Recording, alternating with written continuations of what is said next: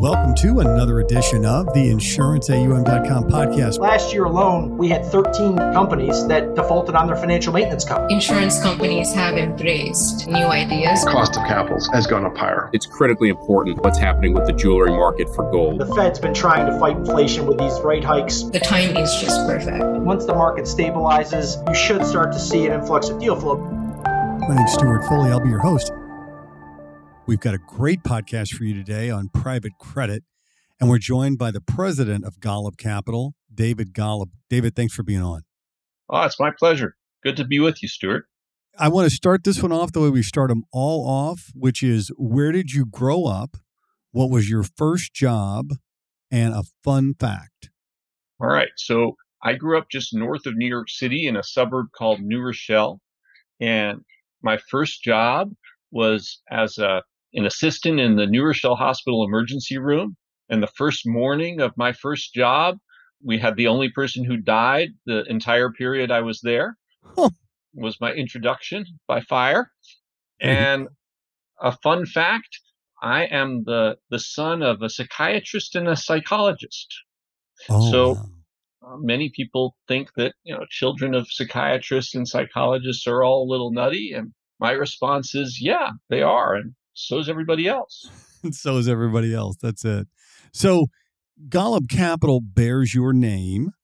I'd love for you to tell me a little bit about you have such a great vantage point. Can you give us a little bit of background about Golub, how it started, where you're focused, et cetera? That would be a great, great place to start, I think. Sure. So Golub Capital got started in 1994, so just under 30 years ago.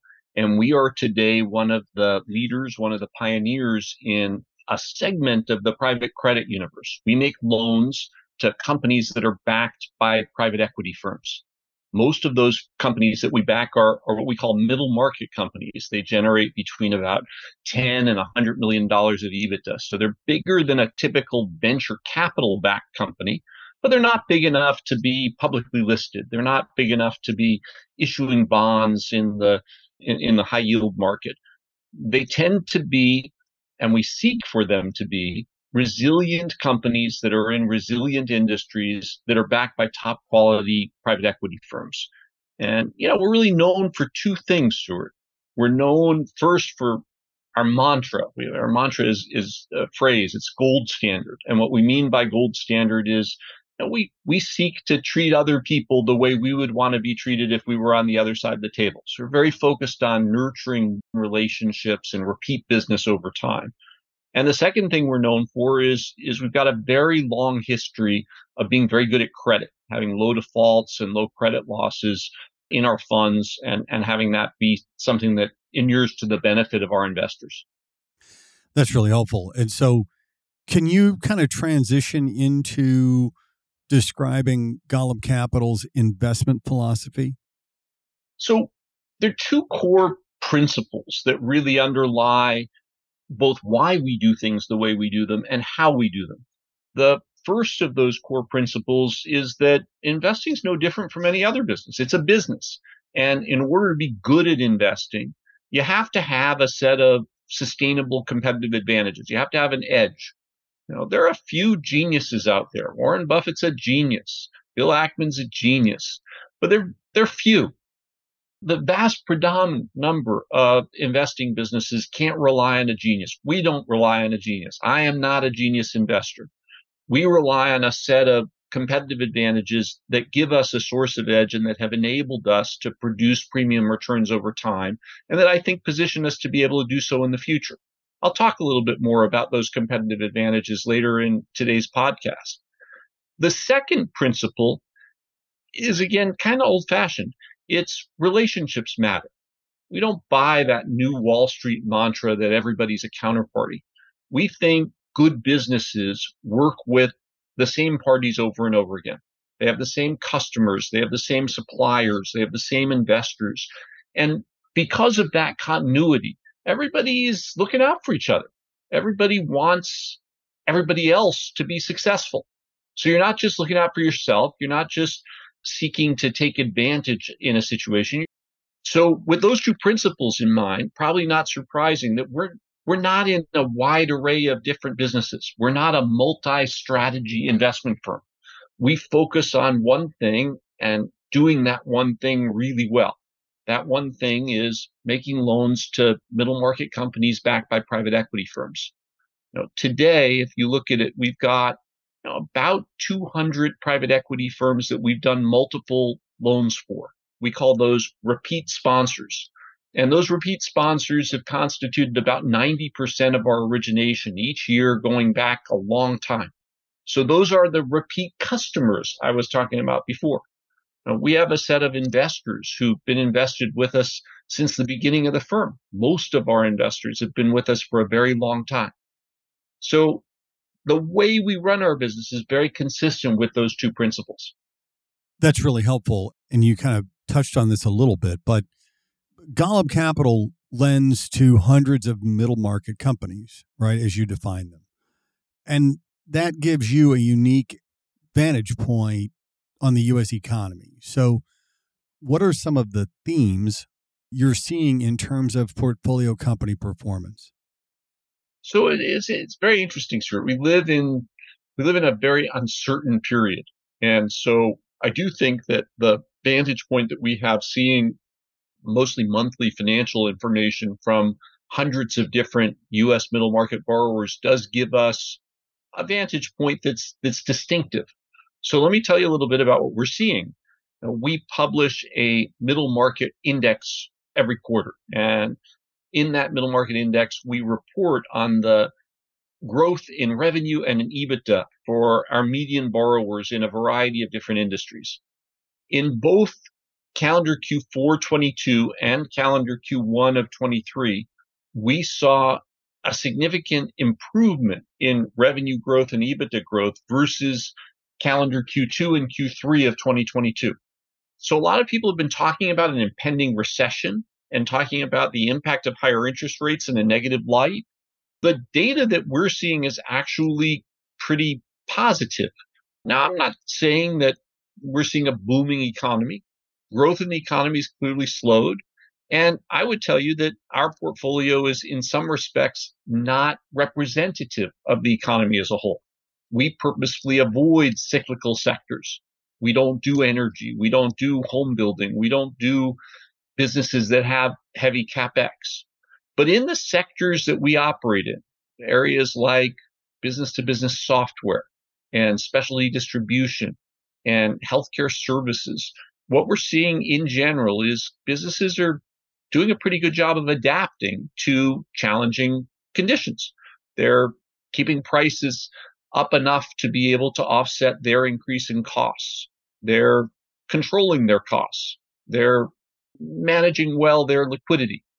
Now, I would tell you that this is the kind of environment because it's it's a tricky one where our selectivity probably helps the sample that we're looking at.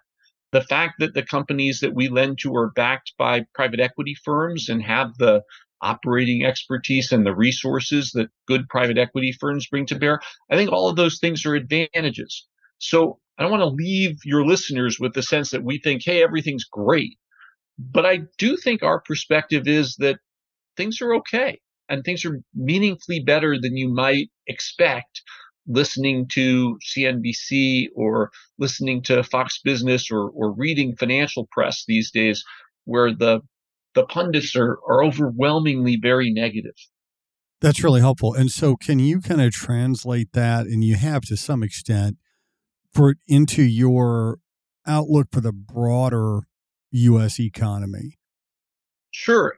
Let me start by stating the obvious. You know, we, we live in a period of great uncertainty. And while there are many confident voices out there saying, oh, recession is about to happen, or, or we're going to see inflation go to blank percent, uh, you won't catch me being one of those confident voices. I think the right attitude right now is humility. We've been through a period that's marked by a set of unprecedented or barely precedented events. You know, if you're not very old, you didn't live through the Spanish flu. So this is your first global pandemic, COVID. If you haven't been in Brazil, you probably haven't gone through a period of galloping inflation of the sort that seemed to start in 21 and the early part of 22. It's been you know, well documented that the, the pace of increase that the Fed took in increasing base rates with a series of 75 basis point increases, they've never raised rates that fast before. Something that's not so noted, the pace of deceleration of inflation since June of last year when it, it peaked at nine and a half percent. It's now, you know, clocking in at four something. I mean, that's a very rapid decrease. So all of these are very unusual components of the situation that we find ourselves in. Nobody can look at the environment that we're in right now, having been through the history I just went through, and say, hey, this is just like 1974. It's not. So I think the best we can say right now is maybe there'll be a recession. Maybe we're in for a sustained period of muddling growth. And maybe we just need to watch carefully for new unexpected events because we seem to be getting hit by an unusual number of unexpected events. If you follow that line of reasoning, what that drives you to is scenario planning as opposed to a scenario. And I think that's a smart way for investors to look at the world right now. Scenario planning and, and making sure their their investment strategies and portfolios are well suited to a number of different potential scenarios. That's really helpful. I really like the style of this next question because we're we're doing a, live in-person event and there's a lot of of this style of question. So you've been through the great financial crisis and downturns over the last 28 plus years.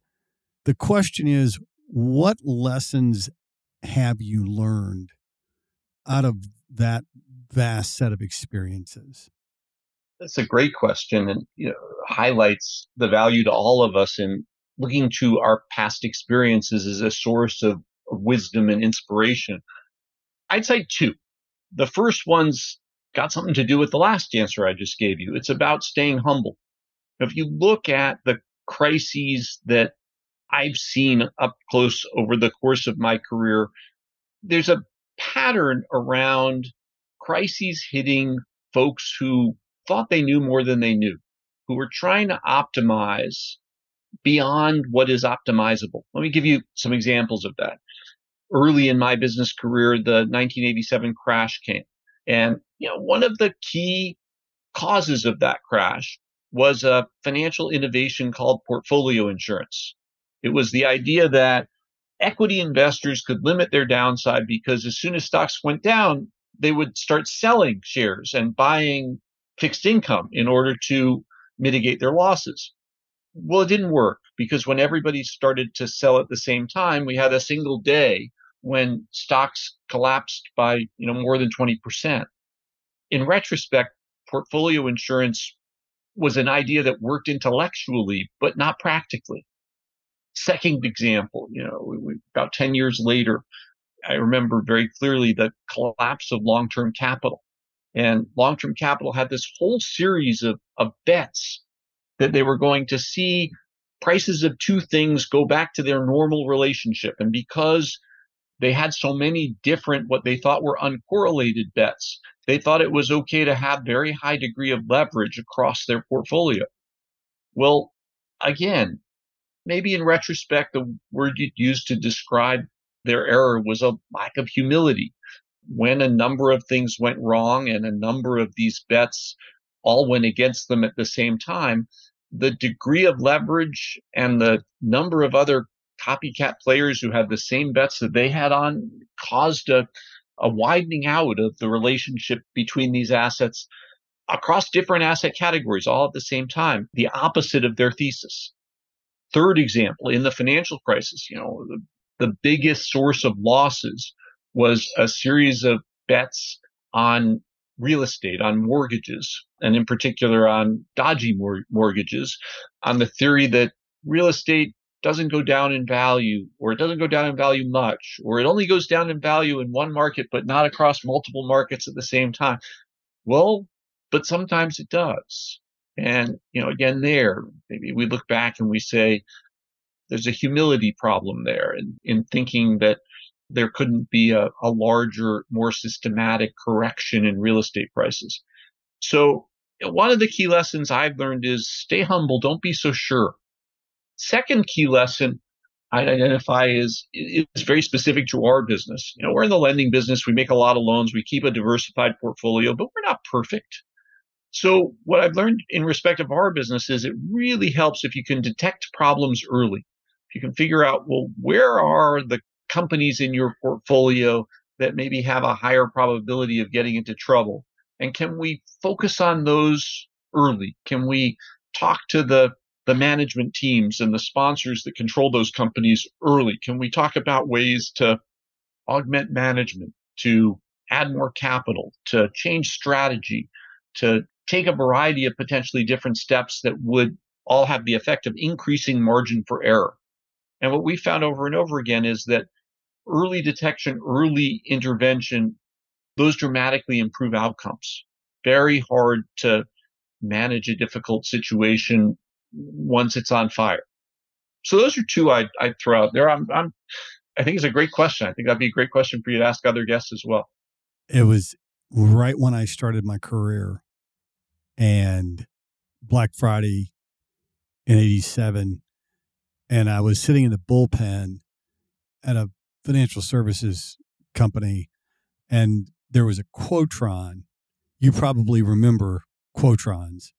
And it was I shared it with the guy in the next cube over, and it was there was a slot cut out, and it would just swing back and forth so we could both use it, and the the quote would be up 500 down 600 just bouncing back and forth.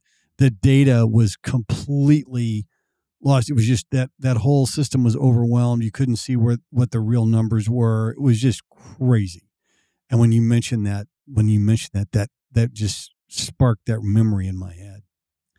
We're kind of on the tail end of our podcast here, and I just want to kind of ask you about specifically insurance investors, right? Which is, you know, our audience, our our focus, our community really is insurance investment professionals all over the world.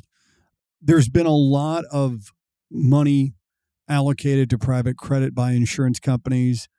What are some of the issues that you'd recommend insurance investors keep in mind when they're thinking about whether to and how to invest in private credit strategies?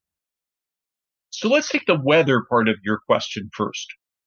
The private credit market's now multi-trillion dollar market. It's too big to ignore. And I think insurance companies would be well served not to ignore it because there are a lot of niches within private credit that are very attractive from a risk reward standpoint. One of the things that I think many insurance companies find attractive about our niche is that in addition to an attractive risk reward, it offers floating rate exposure. So insurance companies don't have to take interest rate risk alongside credit risk the way that they do in traditional fixed income investments.